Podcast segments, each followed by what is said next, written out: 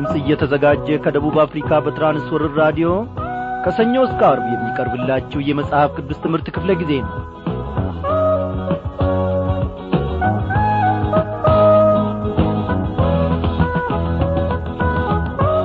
ክቡራን አድማጮቼ በነበርንበት ስፍራ ሁሉ እግዚአብሔር አምላካችን ለዚህች ለተወደደች ምሽታ አድርሶናል።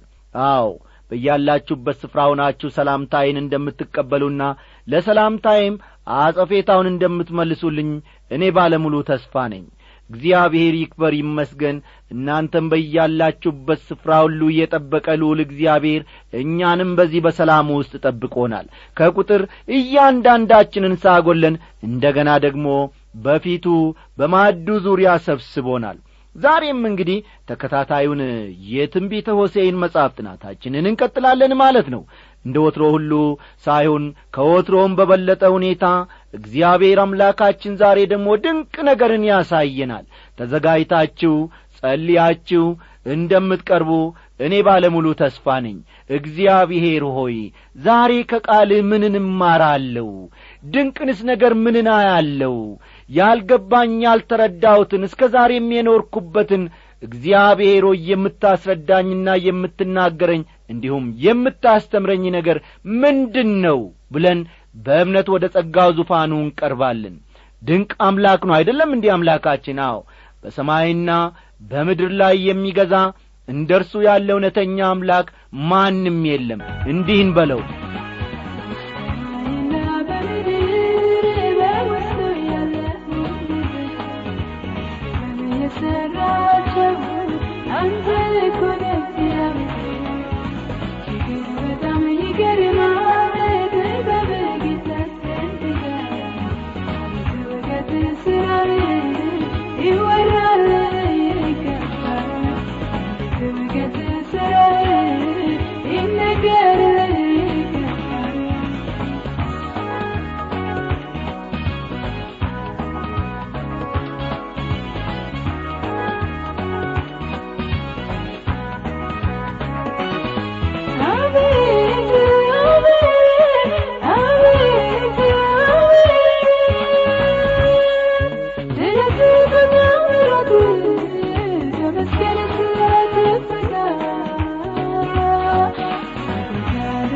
ደስ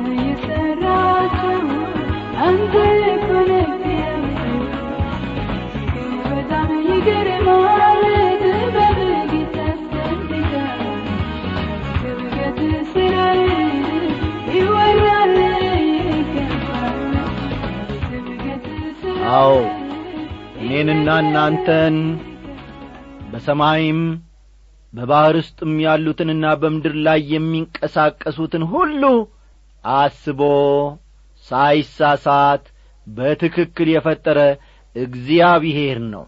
ስለዚህ ፈጣሪያችን ታዲያ ምስጋናን ማቅረብ ይበዛበታልን ወገኖቼ? አዎ በየዕለቱ ስለ ድንቅ ሥራው ስለ ፍጥረታቱ እግዚአብሔርን ማመስገን ይኖርብናል። ምሕረት በዚህ ዝማሬ ስላገለገለችን አሁንም እግዚአብሔር ይህንን አገልግሎቷን ይባርክ ጸጋውንም ያብዛላት እያልን ወደ ዕለቱ ጸሎታችን እናልፋለን። እናመስግን። በሰማይና በምድር ላይ የምትገዛ እግዚአብሔር አባታችን እግዚአብሔር አምላካችን እግዚአብሔር እረኛችንና ታዳጊያችን እናመሰግንሃለን። ስለዚህ ስለ ዛሬዋ ቀን ስለዚህችም ምሽት ስለዚህችም አየር እግዚአብሔር ሆይ ስለዚህ ድንቅ ስጦታ ደግሞ እጅግ አድርገን እናመሰግንሃለን። እነሆ በቤታችን ቁጭ ብለን ያንተን ቃል እንድናደምጥ ይህንን ምቹን ሁኔታ የፈጠርክልን እግዚአብሔር አምላኬ ሆይ ከአንተ ጋር ደግሞ በየዕለቱ ከቤተሰባችን ጋር በማዕድህ ዙሪያ ተሰብስበን ከአንተም ቃል እንድንካፈል ከዘላለማዊ ቃልህም ደግሞ ጌታ ሆይ እንድንካፈል በዚህም እንድናድግ በዚህም እንድንኖር በዚህም ደግሞ እንድንገሰጽና እግዚአብሔር አምላኬ ከወደቅንበት ስፍራ እነሆ ከኰበለልንበትም መንደር እንድንመለስ በቃል አማካኝነት ልትገናኘን ፈቃድ ሆኖአልና እግዚአብሔር ሆይ ክበር ተመስገን። ሳንለፋ ሳንደክም በቤታችን ያገኘህን እነሆ እግዚአብሔር አምላካችን አንተ ነህና። ስለዚህ ድንቅ ስጦታ ለዘላለም ክበር ተመስገን። እግዚአብሔር ሆይ በዚህች ምሽት ደግሞ ከትንቢተ ሆሴ መጽሐፍ ስንማር ሳለ ድንቅ የሆነውን አስተማሪን መንፈስ ቅዱስን ልከ ደግሞ እንድትናገረን እግዚአብሔር ሆይ እንለምንሃለን የሥጋንና የደምን ሐሳብ ሁሉ በኢየሱስ ክርስቶስ ስም እንቃወማለን። አንተ ብቻ ተናገረን። እግዚአብሔር አምላካችን ሆይ መመከር እንፈልጋለን። እነሆ መገሰጽ እንፈልጋለን። ልጆችን እግዚአብሔር ሆይ የምትመልስ ከባዘንበት ደግሞ ተመለሱ እያልክ በፉጨት የምትጠራን እንዳንተ ያለ አምላክ ማንም የለም። እንዳንተ ያለ አባት ማንም የለም። በውድቀታችን ያላዘንክብን እግዚአብሔር ሆይ በልጅ በጌታ በኢየሱስ ክርስቶስ በኩል ሁሌም ደግሞ ዘወትር በምሕረት የምትመለከተን አንተ ነህና እጅግ አድርገን እናመሰግንሃለን። በዚህችም ሰዓት ደግሞ በመካከላችን ሁን። እስከ መጨረሻው ድረስ እግዚአብሔር አምላካችን ሆይ በድንቅ አመራርህ ምራን። በጌታችን በመድኃኒታችን በኢየሱስ ክርስቶስ ያው ስም። አሜን።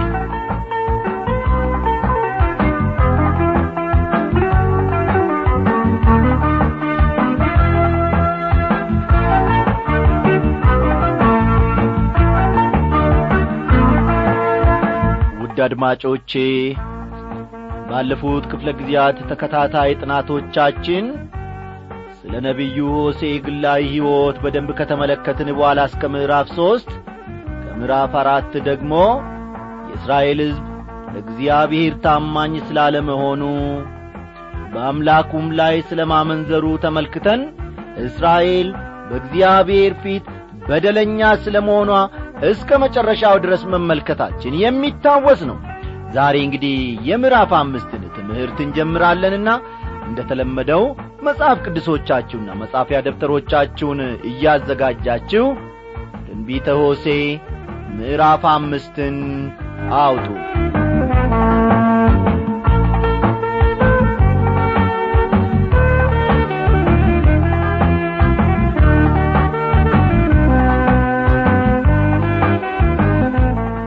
ክቡራን አድማጮቼ እንዳለፈው ሁሉ ይህ ምዕራፍ የሰሜናዊውን መንግሥት ኀጢአት ይገልጻል። ተመልከቱ። እንዳለፈው ሁሉ በዚህ በምዕራፍ አምስት ውስጥ የሰሜናዊን መንግሥት ኀጢአት እንመለከታለን ማለት ነው።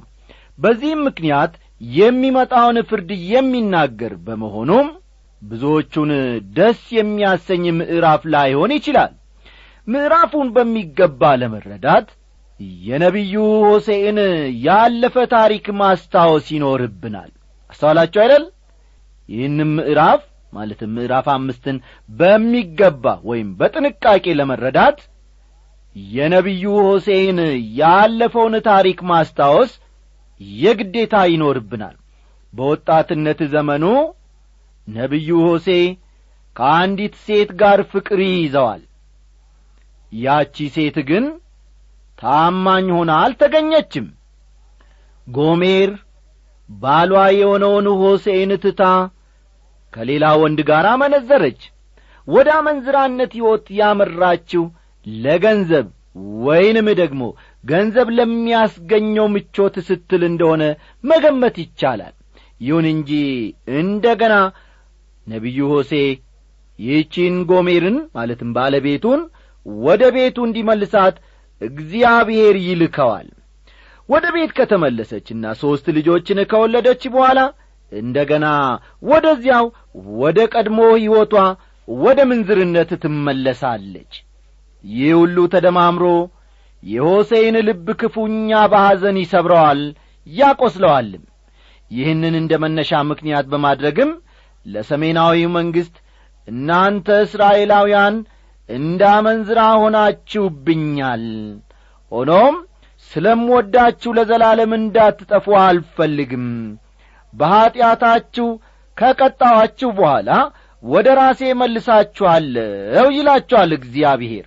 ይህንን መልእክት ነበር እንግዲህ ይህ ክፍል የሚያቀርብልን ወይም ደግሞ ባለፈው ክፍለ ጊዜም የተመለከት ነው እስራኤል ወገኖቼ ከእግዚአብሔር ራቀ እግዚአብሔርም ከእስራኤል ራቀ።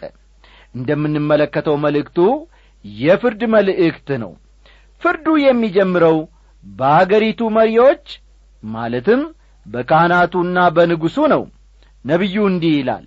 እስቲ ቁጥር አንድን ተመልከቱ። ካህናት ሆይ ይህን ስሙ። የእስራኤል ቤት ሆይ አድምጡ። የንጉሥ ቤት ሆይ ልብ አድርጉ በምጽጳ ላይ ወጥመድ በታቦርም ላይ የተዘረጋ አሽክላ ሆናችኋልና። ፍርድ በእናንተ ላይ ነው ይላችኋል። ምጽጳ የአገሪቱ ደቡብ ክፍል ነው። የአገር ስም ነው ወይም የቦታ ስም ነው ማለት ነው። ምጽጳ የአገሪቱ ደቡብ ክፍል ነው። ታቦር ደግሞ ከመንግሥቱ ጫፍ የሚገኝ ተራራ ነው። ልብ በሉ ታቦር ከመንግሥቱ ጫፍ ላይ የሚገኝ ተራራ ነው። የተራራ ስም ነው ማለት ነው።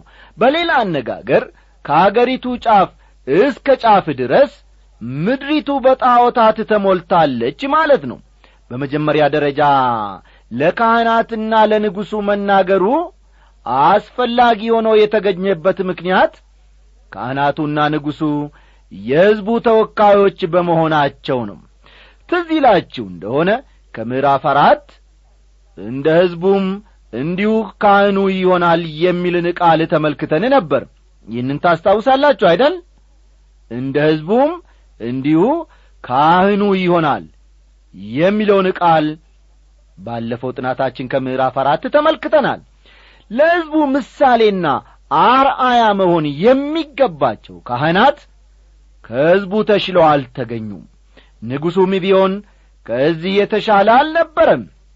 በያቅጣጫው መንፈሳዊ ዝቅጠት ተንሰራፍቶአል በስቶአልም ውሎ አድሮ ደግሞ ይህ ለራሳቸው መጥፊያ ምክንያት ሆኗል። በአገራችን ያለው ሁኔታም ቢሆን ወገኖቼ ከዚህ የተሻለ አይደለም።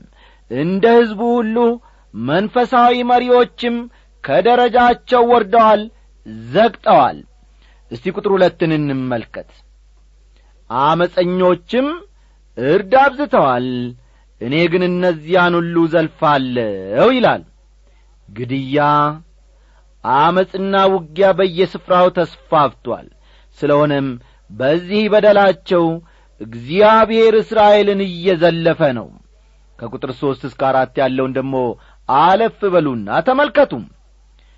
ኤፍሬምን አውቀዋለሁ እስራኤልም ከእኔ አልተሰወረም። ኤፍሬም ሆይ ዛሬ አመንዝረሃል እስራኤልም ረክሷል።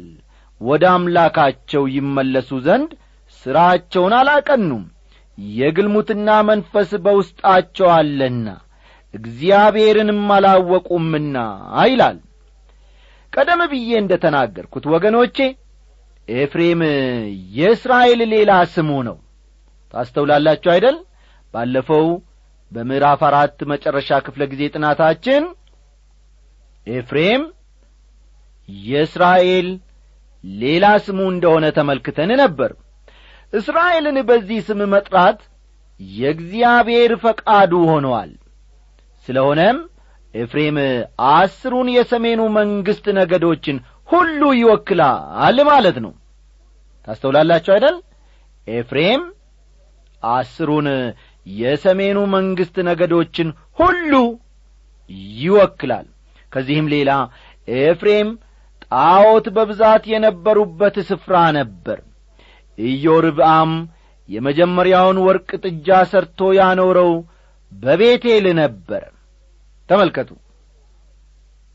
ኢዮርብአም የመጀመሪያውን የወርቅ ጥጃ ሰርቶ ያኖረው በቤቴል ነበር። በኋላ ደግሞ ሁለተኛውን ጣዖት በሰማርያ እንዳኖረ ይታወቃል። እነዚህ ሁለት ቦታዎች ደግሞ በኤፍሬም ግዛት ክልል ውስጥ ነበሩ።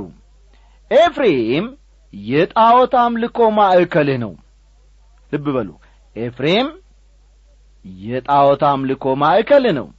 ጣዖት አምልኮ ደግሞ ትልቁ የእስራኤል ኀጢአት ነው አስተዋላችሁ አይደል? የእስራኤል ከፍተኛውና ትልቁ ኀጢአት ጣዖት አምልኳ ነው። ኤፍሬምን አውቀዋለሁ እስራኤልም ከእኔ አልተሰወረም። ኤፍሬም ሆይ ዛሬ አመንዝረሃል እስራኤልም ረክሷል ይላል። እግዚአብሔር የሚናገረውን ወገኖቼ ምንጊዜም ቢሆን ያውቃል። ምንም እንኳ የወርቁ ጥጃ ወይም የበዓል ጣዖት ያለው በኤፍሬም ምድር ቢሆንም ከዚያ ጣዖት የተነሣ መላው እስራኤል ረክሷል። ሌላው ቀርቶ ደቡባዊው መንግሥት እንኳ ከዚህ ርኩሰት አላመለጠም። ቁጥር አምስትን ተመልከቱ። የእስራኤልም ትዕቢት በፊቱ ይመሰክራል። ስለዚህ እስራኤልና ኤፍሬም በኀጢአታቸው ይሰናከላሉ። ይሁዳም ደግሞ ከእነርሱ ጋር ይሰናከላል ይላል። አስሩ ነገዶች በጠላት የሚሸነፉበት ጊዜ ሊመጣ ነው። ይሁዳም ደግሞ ከእነርሱ ጋር ይሰናከላል። ይሁን እንጂ ይህ የሚሆነው በተመሳሳይ ጊዜ እንደሆነ አይናገርም። የኋላ ኋላ ግን እንደ እስራኤል ሁሉ ይሁዳም በምርኮኝነት ወደ ባዕድ አገር ተወስዷል። ሰሜናዊው መንግሥት በምርኮ ወደ አሶር ተወሰደ ከአንድ መቶ ዓመት በኋላ ደግሞ ደቡባዊ መንግሥት ወደ ባቢሎን ተወሰደ። ቁጥር ስድስትን አለፍ በሉና ተመልከቱ። እግዚአብሔርንም ለመሻት በጎቻቸውንና ላሞቻቸውን ነድተው ነገር ግን እርሱ ከእነርሱ ጋር ተመልሶአልና አያገኙትም ይላል። ሕዝቡ እግዚአብሔርን ትተው ወደ ጣዖታት ሄደዋል። የተማመኑባቸው ጣዖታት ምንም ሊያደርጉላቸው እንደማይችሉ ሲረዱ ወደ እግዚአብሔር ተመለሱ። በጣም የሚያሳዝነው ግን ርቆ ስለ ነበር ሊያገኙት አልቻሉም። ከግል የሕይወት ተሞክሮአችን እንደምንመለከተው ብዙውን ጊዜ ወደ እግዚአብሔር የምንመጣው ወገኖቼ ወይንም ደግሞ ፊታችንን ልባችንን ወደ እግዚአብሔር የምናዞረውና የምንመለሰው ግራ ሲገባንና ሌላ መፍትሔ ስናጣ ነው። እግዚአብሔርን የምንፈልገው በችግራችን ጊዜ ብቻ ነው። ድንገተኛ ቃጠሎ ሲነሣ የእሳት አደጋ ሠራተኞችን እንደምንጠራ ሁሉ እግዚአብሔርም እንዲሁ ለድንገተኛ ነገራችን ብቻ እንዲደርስልን እርሱም በችግራችን ጊዜ እንፈልጋለን። ይህ የሚያሳዝን ነው። ዲቃሎችን ልጆች ወልደዋልና እግዚአብሔርን ወንጅለዋል። አሁንም አንድ ወር እነርሱንና ርስታቸውን ይበላቸዋል ይላል። ሆሴ ምዕራፍ አምስት ቁጥር ሰባትን ተመልከቱ። ዲቃላ ልጆች ወልደዋልና ሲል በዚህ በቁጥር ሰባት ውስጥ ዲቃላ ልጆች ወልደዋልና ሲል እነርሱ ራሳቸው ለእግዚአብሔር ባዕድ ናቸው ማለቱ ነው። የእግዚአብሔርን መንገድ እያስተማሩ ልጆቻቸውን አላሳደጓቸውም ማለቱ ነው። እያንዳንዱ እስራኤላዊ ልጆቹን በእግዚአብሔር ቃል መሠረት ኮትኩቶ በደንብ ማሳደግ እንደሚገባው የዘዳግም መጽሐፍ ይናገራል። የእግዚአብሔርን ቃል በራቸው መቃን ላይ እንዲጽፉት በቤት ተቀምጠው ወይም መንገድ እየሄዱ ሳለ ሌሊት አልጋቸውም ላይ ተኝተው እያለ እንኳ የእግዚአብሔርን ቃል ማሰብና ማሰላሰል አለባቸው። ይሁን እንጂ ዲቃሎችን ወልዳችኋል እናንተ አላወቃችሁኝም ልጆቻችሁም አያውቁኝ በማለት እግዚአብሔር ሲገስጻቸው ነው ከዚህ ጥቅስ የምንመለከተው እስቲ አሁን ደግሞ ፈጠን ብለን ቁጥር ስምንትን እንመልከት። በጊብአ መለከትን በራማ እንቢልታን ንፉና ቢንያም ሆይ ከአንተ በኋላ እያላችሁ በቤት አዌን ላይ እሪ በሉ ይላል። ቤት አዌን የተባለው ቤቴል ነው። ቤት አዌን ተብሎ በዚህ በቁጥር ስምንት ውስጥ የተጠቀሰው ቤቴልን ሲያመለክት ነው ከቢንያም ነገድ በከፊል ከሰሜናዊው መንግሥት አመፅ ጋር ተባብሯል። ስለሆነም ስለ መጪው ፍርድ በመላው አገሪቱ ማስጠንቀቂያ ሊነገር እንደሚገባ እግዚአብሔር ይናገራል። ቁጥር ዘጠኝ ኤፍሬም በዘለፋ ቀን እየፈረሰ ይሆናል። በእስራኤል ነገዶች ዘንድ በርግጥ የሚሆነውን ነገር ገልጫለሁ ይላል። እግዚአብሔር በተደጋጋሚ ሕዝቡን አስጠንቅቋል ገስጿቸዋልም እነርሱ ግን ወደ እርሱ መመለስን አልፈለጉም። እስቲ የሚሆነውን ደግሞ ከቁጥር አስር እንመልከት። የይሁዳ አለቆች ድንበርን እንደሚነቅሉ ሆነዋል። እኔም መዓቴን እንደ ውሃ ፈስባቸዋለሁ ይላል። ከዚህ መረዳት እንደሚቻለው ደቡባዊው መንግሥት የሚችለውን ያክል ድንበሩን ወደ ሰሜን ማስፋፋት እፈልጓል ድንበርን በተመለከተ በሁለቱ መንግሥታት መካከል አለመግባባት ተፈጥሮ ነበር። ምንም እንኳ በዋነኛነት ደረጃ ኦሴ የሰሜናዊው መንግሥት ነቢይ ቢሆንም ይህን በተመለከተ ለደቡቡ መንግሥት የእግዚአብሔርን መልእክት ሲያደርስ እናያለን። ኤፍሬም ከትእዛዝ በኋላ መሄድን ወዶአልና የተገፋና በፍርድ የተጐዳ ሆኗል ይላል። ቁጥር አሥራ አንድን ልብ ይሏል። ኤፍሬም በገዛ ፈቃዱ ጣዖት አምላኪ ሆኗል። ከክፍሉ እንደምንመለከተው ኤፍሬም እየተመከረ እምቢተኛ ሆኗል። ከእግዚአብሔር ይልቅ የራሱን መንገድ መከተልን ወዷል። ቁጥር አሥራ ሁለትን ተመልከቱ። እኔም ለኤፍሬም እንደ ብል ለይሁዳም ቤት እንደ ነቀዝ ሆኛለሁ ይላል። ነቢዩ በጣም በሚያስገርም ምሳሌያዊ አነጋገር ይጠቀማል። የእግዚአብሔርን ቃል በተገቢው ሁኔታ ማድረስ እንዲያስችለው ነቢያት ከተፈጥሮ ባስተዋሉት የተለያዩ ምሳሌያዊ ያገላለጽና ዘዴዎች ይጠቀማሉ። እኔም ለኤፍሬም እንደ ብልህ ሆኛለሁ ሲል ምን ማለቱ ነው? ለመሆኑ ብል ምንድን ነው ብሎች በጣም ጥቃቅን በመሆናቸው ሳጥን ውስጥ ገብተው ለዘመናት ያጠራቀምነውን ገንዘብም ሆነ ልብስ ከጥቅም ውጪ ማድረግ የሚችሉ ጥቃቅን ፍጥረጣት ናቸው። ማስተዋላቸው? ብሎች በጣም ጥቃቅን የሆኑ ፍጥረታት ከመሆናቸው የተነሣ ሳጥን ውስጥ ገብተው ለዘመናት ያጠራቀምነውን ገንዘብም ሆነ ማንኛውንም ልብስ ከጥቅም ውጪ የሚያደርጉ ጥቃቅን ፍጥረታት ናቸው ወይም ትሎች ናቸው። እንግዲህ እግዚአብሔር እኔም ለኤፍሬም እንደ ብልህ ሆናለሁ ሲል ምን ማለት እንደሆነ መረዳቱ የሚከብዳ አይመስለኝም። ቁጥር አሥራ ሦስትን አለፍ በሉና ተመልከቱ። ኤፍሬምም ደዌውን ይሁዳም ቁስሉን ባየ ጊዜ ኤፍሬም ወደ አሶር ሄደ። ወደ ንጉሡም ወደ ኢያሪም መልእክተኞችን ላከ። እርሱ ግን ይፈውሳቸው ዘንድ ከቁስላቸውም ያድናቸው ዘንድ አልቻለም ይላል። እዚህ ላይ እንግዲህ እንደምንመለከተው ኤፍሬም ታሟል እስከ ሞት ድረስ ታሟል። ይሁዳም ቁስሉን ባየ ጊዜ ይላል ነቢዩ ሲናገር የኤፍሬም ሕመም ለይሁዳም አልቀረለትም።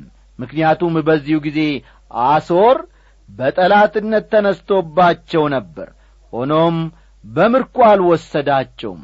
ኤፍሬም ወደ አሶር ሄደ ወደ ንጉሡም ወደ ኢያሪም መልእክተኞችን ላከ እርሱ ግን ይፈውሳችሁ ዘንድ ከቁስላችሁም ያድናችሁ ዘንድ አልቻለም ይላል። ኤፍሬም ሕክምና ወደማያውቅ ሐኪም ሄደ። አሶር ይረዳናል በችግር ጊዜ ይደርስልናል የሚል ግምት ነበራቸው። ሆኖም ወገኖቼ ወደ ምርኮ የወሰዳቸው ራሱ አሶር ነበር።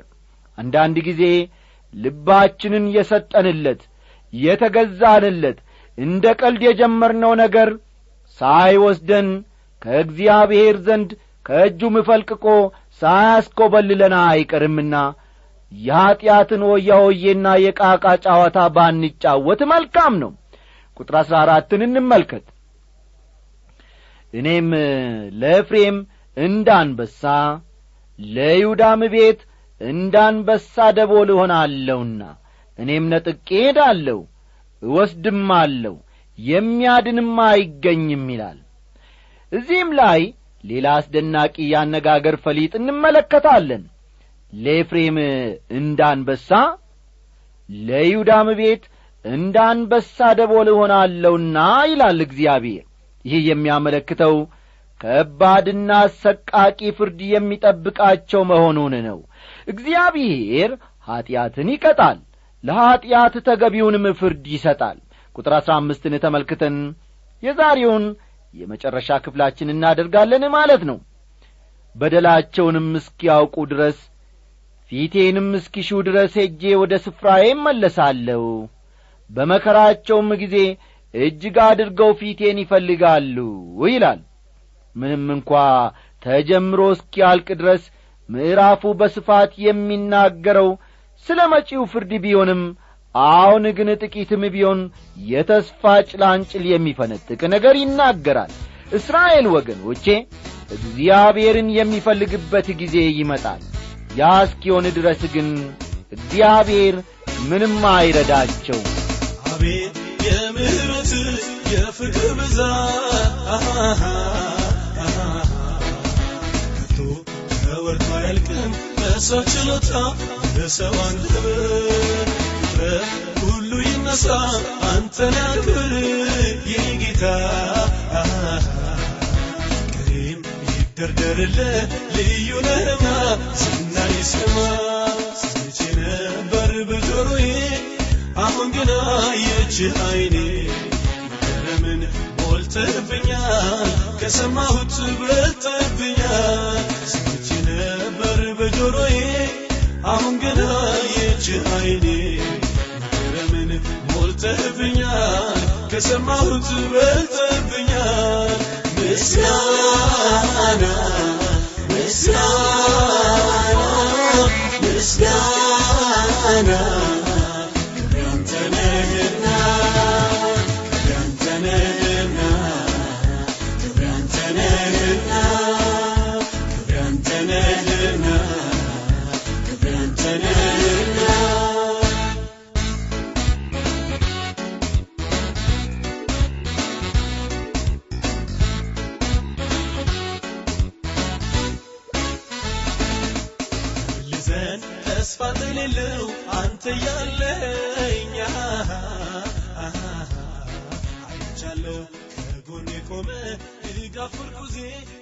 ስትሆን ልኩን አንተን ላመስግን እጅ ላንሳና